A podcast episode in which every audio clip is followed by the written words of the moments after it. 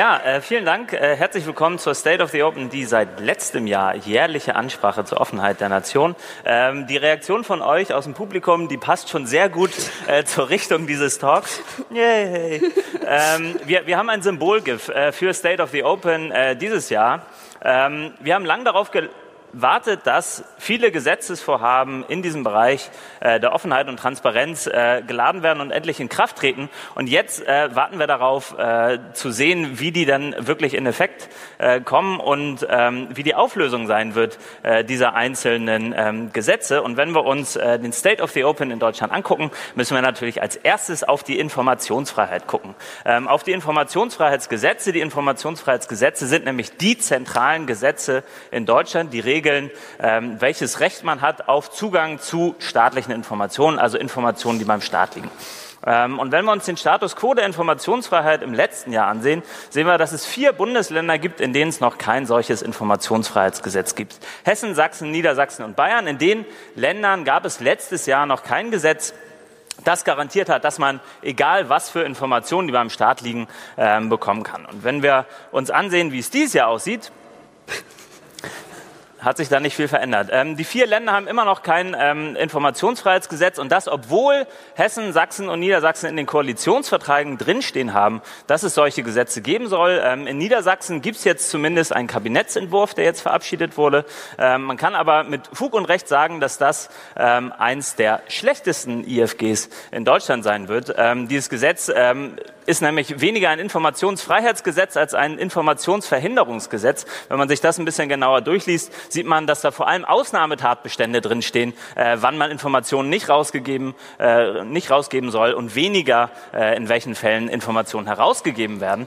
Ähm, und das sehen wir grundsätzlich ähm, bei, bei vielen solcher Gesetzesvorhaben. Wenn wir uns angucken, was sich zumindest in diesem Bereich geändert hat im letzten Jahr, dann sehen wir, dass Schleswig-Holstein das äh, Informationsfreiheitsgesetz reformieren wollte und zu einem viel offeneren, viel progressiveren Transparenzgesetz weiterentwickeln wollte. Was aber vor allem jetzt nur in dem neuen Entwurf drinsteht, ist, äh, dass bestimmte Gutachten vom Landtag nicht mehr herausgegeben werden sollen. Also tatsächlich eine Verschlechterung. Äh, Rheinland-Pfalz hat letztes Jahr ein Transparenzgesetz ähm, verabschiedet und wenn wir uns das genauer angucken, steht da drin, dass es inzwischen nicht mehr möglich ist, anonyme Anträge zu stellen. Man muss jetzt immer Name ähm, und Identität nachweisen, wenn man Anträge stellt an Behörden. Ähm, das ist eine Verschlechterung, ähm, die wir äh, sehr kritisch sehen. Deswegen hat die Open Knowledge Foundation letztes Jahr, Ende letztes Jahr, ähm, eine Verfassungsbeschwerde gegen dieses Gesetz eingereicht, weil wir sagen, es kann nicht sein, dass man ein Grundrecht, nämlich das Recht auf informationale Selbstbestimmung, äh, das Recht an meinen Daten ähm, aufgibt, nur wenn man ein anderes Grundrecht, das Recht auf Zugang zu staatlichen Informationen einlösen will. Das Gleiche machen wir in verschiedenen anderen Fällen. Wir, wir haben inzwischen Klagefonds, transparenzklagen.de, wo wir Leute unterstützen, die nach Informationsfreiheitsgesetzen klagen wollen. Ähm, und wir hoffen, dass zumindest dann, wenn es schon auf gesetzlicher Ebene nicht klappt, zumindest dann in der Praxis vor den Gerichten ähm, eine Verbesserung äh, der Informationsfreiheit sich durchsetzen wird. Der Fokus auf bundesrechtlicher äh, ähm, Seite, ach so, ja, das ist, äh, das ist, äh, das, das, ach Mist, das hat jetzt nicht geklappt mit der Pointe. Ähm, ist kein Problem. Na gut, nicht so geil. Wie auch immer, ähm, ähm, was, was äh, der Fokus war äh, in den, äh, im letzten Jahr auf Bundesebene, waren aber ähm, weniger die Informationsfreiheitsrechte, sondern zwei zentrale Initiativen. Und das eine ist die Open Government Partnership und das andere ist das Open Data Gesetz. Ähm, Deutschland ist Ende letzten Jahres der Open Government Partnership beigetreten. Das ist eine Initiative mit 75 Ländern, die sich in dieser Initiative verpflichten ähm, zu offenem Regierungshandeln, zu einem offeneren zum Beispiel Gesetzgebungsprozess in vielen vielen verschiedenen Politikbereichen sollen Mitglieder dieser Initiative offener werden. Und Deutschland ist jetzt Mitglied davon und soll ähm, bis nächsten Monat einen ersten nationalen Aktionsplan vorlegen. Das heißt, die Bundesregierung arbeitet gerade auf Basis von 270 Vorschlägen aus der Zivilgesellschaft daran, ähm, einen Aktionsplan vorzulegen. Und das Problem äh, bei der ganzen Sache ist, dass wir jetzt äh, bald schon im Wahlkampf sind und äh, die jetzige Bundesregierung kaum noch ähm, verbindliche Vereinbarungen eingehen will, die dann für die nächste Bundesregierung gelten. Das heißt, ähm, man kann davon ausgehen, dass in diesem Aktionsplan keine revolutionären Dinge drinstehen. Was man jetzt schon hätte machen können, ähm, das wäre das Open Data Gesetz äh, sehr progressiv und äh, ein bisschen, bisschen äh, ja, fortschrittlicher ähm, zu schreiben. Wenn wir uns das Open Data Gesetz aber angucken, das jetzt gerade in diesen Wochen vom Bundestag verabschiedet wird, dann sehen wir, dass da vor allem technische Neuerungen drinstehen. Was gut ist. Ähm, es gibt da jetzt äh, zum Beispiel den Grundsatz, dass ähm, Open by Default alle ähm, Datensätze, alle Datenbanken, die jetzt angelegt werden von äh, Bundesbehörden, ähm, offen sein sollen und dann auch veröffentlicht werden können. Ähm, allerdings steht in diesem Open Data Gesetz nicht drin, dass das für mehr Transparenz sorgen soll. Da steht nicht drin, dass es für Korruptionsprävention zum Beispiel sorgen soll, was in ursprünglichen Entwurfen noch drin stand, aber in der Kabinettsabstimmung zwischen den unterschiedlichen Ressorts ist das rausgeflogen. Das heißt, wir haben jetzt den kleinsten gemeinsamen Nenner in diesem Bereich, der ein bisschen Fortschritt ist, aber leider nicht dazu führt, ähm, dass wir dann wirklich mehr Offenheit ähm, in breiteren Politikbereichen bekommen, die dann auch der Zivilgesellschaft nützt. Und auch da haben wir äh, die Stiftung Warentest beauftragt, was sie davon hält. Und die hat gesagt, ja, auch nicht so äh, geil. Nicht so geil. Ähm, ein wichtigerer ähm, Punkt in dem Zusammenhang ist, ist ein Transparenzregister, das äh, in diesen Tagen auch vom Bundestag verabschiedet wird. Äh, das geht zurück auf eine EU-Richtlinie, die ähm, jetzt vor allem so ein bisschen Wind bekommen hat äh, durch das hier, durch die Panama Papers, äh, Symbolbild Panama hier. Ähm, das hat ähm, nochmal einen stärkeren Wind gebracht in, in ähm, Initiativen, um besser ähm, Steueroasen äh, aufdecken zu können äh, und wer vor allem hinter Firmen steht. In einem Transparenzregister soll nämlich drinstehen, ähm, welche wirtschaftlichen Eigentümer eine Firma hat. Das heißt nicht die, die Eigentümer auf einem Papier, was dann Briefkastenfirma sein sollen, äh, sein können, sondern tatsächlich die wirtschaftlichen Eigentümer, die dahinter stehen. Und so ein Transparenzregister soll es in Deutschland geben, weil das eine EU-Richtlinie gibt. Ähm, und das ist grundsätzlich erstmal ziemlich gut. Äh, wenn wir uns aber die Umsetzung davon angucken, dann ist das wiederum leider in Deutschland nicht so geil, denn diese Daten, ähm, die es in diesem Transparenzregister dann geben wird, die werden nicht öffentlich zugänglich sein. In Großbritannien ist es zum Beispiel so, ähm, da ist es schon seit einem Jahr so, ähm, dass alle Menschen auf diese Daten in diesem Transparenzregister zugreifen können. Das heißt, nicht Regierungsorganisationen, Journalisten können ähm, Recherchen in diesem Bereich machen und können dann auch äh, die Datenqualität verbessern, weil natürlich die Überprüfbarkeit von solchen Daten ähm, enorm steigt, wenn alle darauf zugreifen können. Und das ist in Deutschland jetzt nicht gegeben, ähm, weil äh, die Bundesregierung nicht will, dass die Öffentlichkeit auf diese Daten zugreifen kann. Das heißt, wir haben hier eine große Gelegenheit verpasst, ähm, wirklich, wirklich mehr Nutzen für die Zivilgesellschaft zu haben, für die gesamte Gesellschaft und dann auch wirklich äh, den Kampf gegen Korruptionsprävention mit offenen Daten stärker durchzuführen. Genau, man sieht eben an den verschiedenen Beispielen, die Arne vorgestellt hat, dass es tendenziell eine Richtung, Richtung Transparenz und Open Data gibt. Es gibt so eine Bewegung dahin. Man hat irgendwie, sind wir uns alle einig, ja, Transparenz und offene Daten, das ist super. Ja, das wollen wir. Das ist generell etwas Gutes, was wir erreichen wollen. Und das ist eine ziemliche Leistung, die wir und die Community hinbekommen haben über die letzten Jahre, das zu etablieren als einen Wert, als etwas Erstrebenswertes. Und das war hilfreich, um verschiedene Akteure auf den Plan zu rufen. Und ich glaube, wir hatten es wir haben es mittlerweile erstaunlich leicht, immer wieder auch Organisationen, Unternehmen oder Institutionen davon zu überzeugen, ihre Daten zu öffnen, weil ihnen die Vorteile unmittelbar klar werden. Aber es ist wichtig, dass diese Bestrebungen und was in Koalitionsvereinbarungen geschrieben wird, in die digitale Agenda, auch wirklich in die Tat umgesetzt wird und dass nicht so ein Buzzword wird, sondern dass wir echte Transparenz haben. Es geht nämlich bei offenen Daten und Informationsfreiheit um nichts weniger als einen Ausgleich von Kräfteverhältnissen und um die Möglichkeit, narrativ in der Öffentlichkeit zu platzieren. Nichts weniger als das. Und diese Möglichkeit, in der Öffentlichkeit auf Basis von Daten ein Narrativ zu platzieren, das müssen wir demokratisieren. Das müssen verschiedenen Menschen möglich sein. Und manchmal wird einem ja die Wichtigkeit von Dingen erst so richtig bewusst, wenn diese Dinge fehlen. Beispielsweise Informationen über den Klimawandel. In den USA das ist die Seite von der Environmental Protection Agency, die gerade under construction ist. Das heißt, sie wird gerade angepasst. Es gibt noch einen Screenshot vom 19. Januar, aber der Zugang zu den Daten wurde bereits erschwert. Und es steht gerade tatsächlich die Bedrohung im Raum, dass die Trump-Regierung die Daten über den Klimawandel verschwinden lässt. Und es haben bereits Hackerinnen und Wissenschaftler sich zusammengetan, diese Daten archiviert, panisch, weil sie befürchten, dass die Erzählungen und diese Informationen, diese Daten verschwunden gemacht werden. Und ich glaube, das zeigt ein Stück weit, dass der Zugang zu Informationen und Daten alles andere als trivial ist. Im Gegenteil, der ist umkämpft. Und um das deutlich zu machen, ist es vielleicht sinnvoll, ein Stück weit das Thema offene Daten aus einem technischen Diskurs rauszulösen.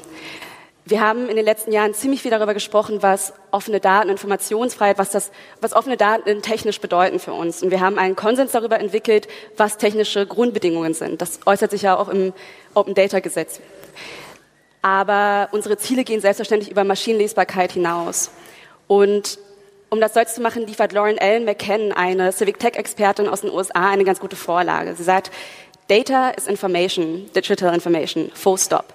Open data is about making that information as accessible as possible to as many people as possible. Das heißt, sie geht weg von so einer technischen Komponente hin zu, zu sagen, dass offene Daten, ähm, also dass Daten Informationen sind und dass offene Daten bedeutet, dass man diese Informationen so zugänglich wie möglich macht. Und diesen Zugang muss man natürlich nicht nur technisch denken, sondern auch sozial. Das heißt, dass wir versuchen müssen, offene Daten so zugänglich wie möglich zu machen für Menschen, Aktivistinnen, Zivilgesellschaft und NGOs. Das kann sich darin äußern, dass wir mit ihnen kooperieren und an spannenden Projekten arbeiten, unser Wissen, unsere Fähigkeiten zur Verfügung stellen oder dass wir sie besser gleich noch dazu ermächtigen oder befähigen, selber mit offenen Daten zu arbeiten, um sich zu informieren, um ihre Belange zu kommunizieren oder auch um auf fehlende Informationen hinzuweisen und diese einzufordern. Zugang schaffen oder Zugänglichkeit bedeutet auch, deutlich zu machen und greifbar zu machen, wie wir offene Daten eigentlich nutzen können. Was bringt das für uns und für unsere Gesellschaft? Ich will drei Beispiele vorstellen. Eins davon ist das Projekt Frag das Jobcenter, ein Projekt von Frag den Staaten der Open Knowledge Foundation. Jobcenter haben eine enorme Macht über zahlreiche einzelne Individuen. Dieses Machtgefälle äußert sich einerseits dadurch, dass Arbeitssuchende extrem abhängig sind und in einer tendenziell verletzlichen Position, in einer schwachen Position, aber auch dadurch, dass Jobcenter extrem viele Verfügungen haben. Die können Arbeitssuchende überwachen und kontrollieren, sind aber selber ziemlich intransparent, wie sie vorgehen. Dieser Umgang mit Menschen, das heißt, welche Rechte sie ihnen zugestehen, welche Rechte sich Jobcenter selber einnehmen ähm, und welche Leistungen eigentlich Leuten zustehen, das wird in den internen Weisungen geregelt. Intern heißt, sie sind nicht öffentlich. Weisungen heißt, man kann sie anfragen. Weisungen unterliegen nämlich der Auskunftspflicht. Und das versuchen wir mit fragdenstaat.de slash Jobcenter. Wir haben schon einige interne Weisungen befreien können, die auf der Seite zur Verfügung stehen. Und ich bitte euch, geht auf diese Seite, schaut euch die Weisungen an. Unterstützt Menschen, die zu Jobcentern gehen und guckt euch, guckt an, was in diesen Weisungen drin steht. Da steht drin, wann Leistungen vielleicht auch verwehrt werden. Vielleicht ist das ja rechtswidrig, was da drin steht. Da steht auch drin, was den Leuten zusteht. Und man kann auch ein Stück weit kontrollieren, ob diese Weisungen auch eingehalten werden. Also schaut euch das mal an. Es gibt noch ein paar Jobcenter, die sind ein bisschen tricky, da brauchen wir auch noch Unterstützung. Wir wollen nämlich die internen Weisungen von allen Jobcentern haben. Ein zweites Beispiel, ich dachte so aus äh, aktuellem Anlass nehme ich das auch noch mal rein, ist das Projekt Bundeswehr.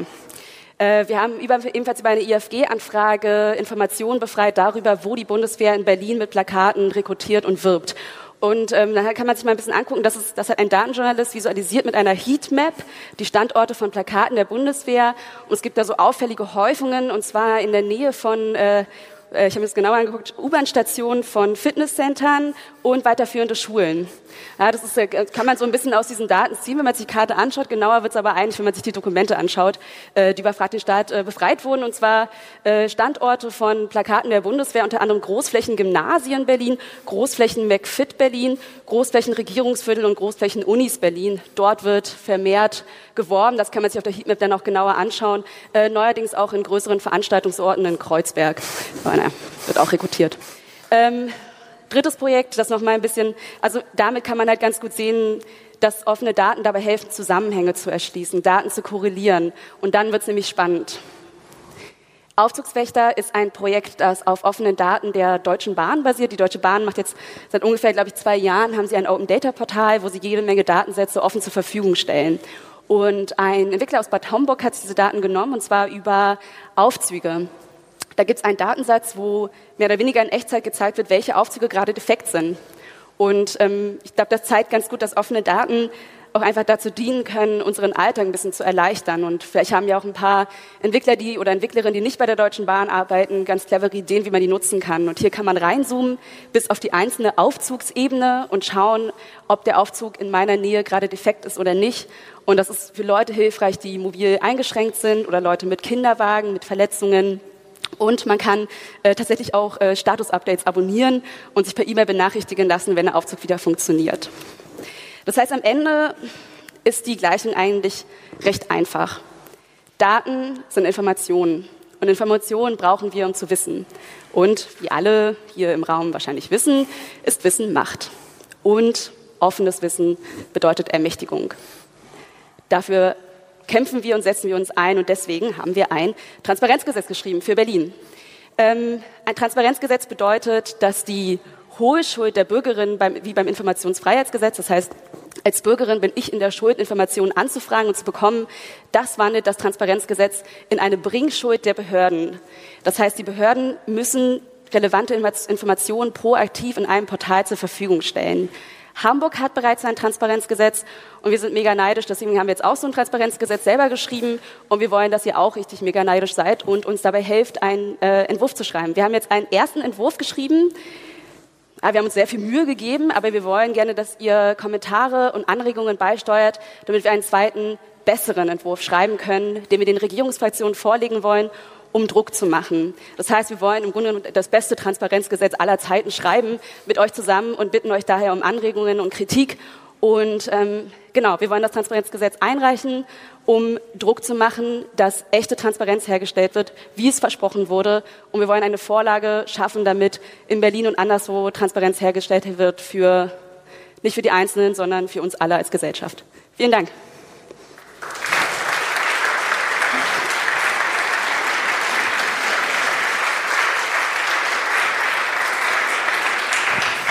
So, wir haben bestimmt jetzt noch kurz Zeit für einige Fragen. Ähm, könnte ich ein paar Meldungen sehen aus dem Publikum? Wir können gleich hier vorne anfangen.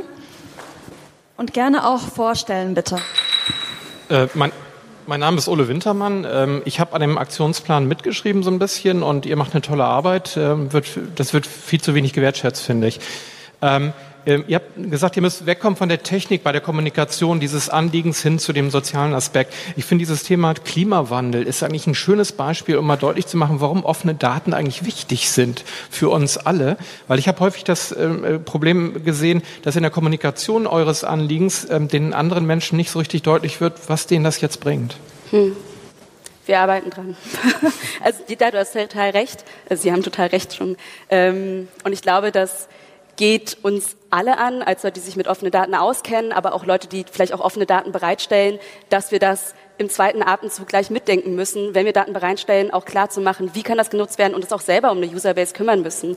Ähm, und dass wir in der Verantwortung sind, die tollen Projekte, die aus der Community kommen, auch vorzustellen und greifbar zu machen. Und man muss auch dazu sagen, ähm, der, der, äh, das Open Data Gesetz ist jetzt nur der, der Anfang und ähm, der nationale Aktionsplan für ein Open Government Partnership ist auch nur der Anfang. In den nächsten zwei Jahren wird es nämlich besonders interessant damit. Es wird nämlich einen zweiten Aktionsplan geben zur Open Government Partnership und die wird es äh, gemeinsam mit Ländern und Kommunen geben geben. Das heißt, man hat die Möglichkeit, da tatsächlich verbindliche Forderungen in diesem gesamten Spektrum äh, zu haben, die dann über Insellösungen hinausgehen und von Ländern und Bund tatsächlich gemeinsam getragen werden können. Ähm, und das Gleiche gilt für das Open Data Gesetz.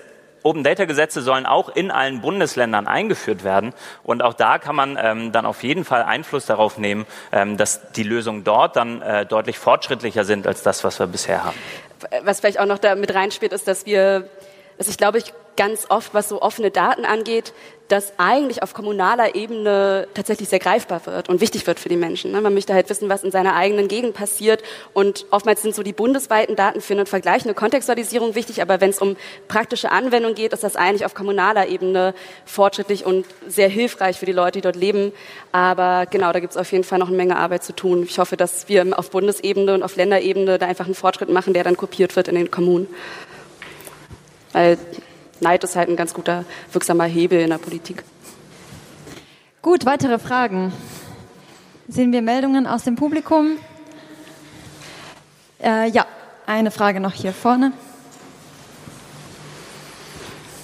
Achso, vielen Dank. Nicht das Mikrofon entreißen. Ähm, korrigieren Sie mich bitte, wenn ich was Falsches sage. Ähm, aber ähm, ich habe in Erinnerung, gab es ähm, von der Open Knowledge Foundation eine Veranstaltung mit dem Bundesministerium für Verkehr und äh, digitale Infrastruktur zu Open Data. Und können Sie was dazu sagen, auch zu den Ergebnissen und ob es da ähm, Folgeveranstaltungen oder ähm, ob daraus was entstanden ist? Ja, ähm, vor zwei Wochen gab es den Datensummit, ähm, eine gemeinsame Veranstaltung von der Open Knowledge Foundation mit dem Verkehrsministerium, ähm, der, glaube ich, ein sehr interessanter erster Auftakt dazu war, ähm, Community und ähm, Verwaltung vor allem aus dem Ministerium, aber auch anderen Bundesministerien nochmal enger zusammenzubringen. Ähm, und unsere Hoffnung ist, dass wir darauf aufbauend ähm, das verstetigen können. Das heißt, sicherlich jährliche solche Veranstaltungen machen, aber vor allem dann auch dazwischen ähm, noch eine viel engere äh, Zusammenarbeit hinbekommen können. Ähm, und das war bisher ähm, häufig noch, noch ein, ein sehr gespaltener Prozess und ähm, das weiter zusammenzubringen, das ist äh, unsere Hoffnung dahinter. Ja, also ich denke auch, ich meine, wenn wir über Gesetze und also Gesetzesänderungen sprechen, Regulierungen, offene Daten und Wirtschaft, das ist ja selbstverständlich, dass das Teamwork ist. Ne? Also es gibt eine Community, die hat aber definitiv Interesse daran, mit, Behörden, Ministerien zusammenzuarbeiten, vielleicht auch mit Daten zu arbeiten, die vorliegen, die zu verbessern und auch einfach ihre kreativen Ideen ehrenamtlich mit beizusteuern. Ähm, ob das BMVI nochmal das mit uns machen wird, ich weiß genau, wir sind natürlich auch kritisch. Ne? Es gibt halt ähm, durchaus auch kritische Punkte, die wir ansprechen, aber das wird auch gewünscht, auf jeden Fall eine kritische Begleitung. Äh, ob es nächstes Jahr in einem anderen Ministerium ist, wissen wir noch nicht. Mal gucken. Gut, gibt es noch eine Frage? Wenn nicht, dann sind die beiden bestimmt auch noch. Ach, hier vorne ist noch eine. Ja, äh, ich wollte nur kurz wissen, wird dieser Beitrag irgendwo gepostet, hier Republika auf, den, auf der Homepage oder unter euren Accounts, dass man das mal nach äh, äh vollziehen kann und nochmal weiterlinken kann. Ne? Das, das wird gerade aufgenommen, oder? Das ist gerade im Livestream zu verfolgen und wird auf jeden Fall im Anschluss ähm, auch noch äh, genau. live gestellt, ähm, online gestellt. Das kann man alles im Nachhinein nochmal anschauen. Dann vielen Dank und großen Applaus an die beiden Redner. Dankeschön. Dankeschön. Dankeschön.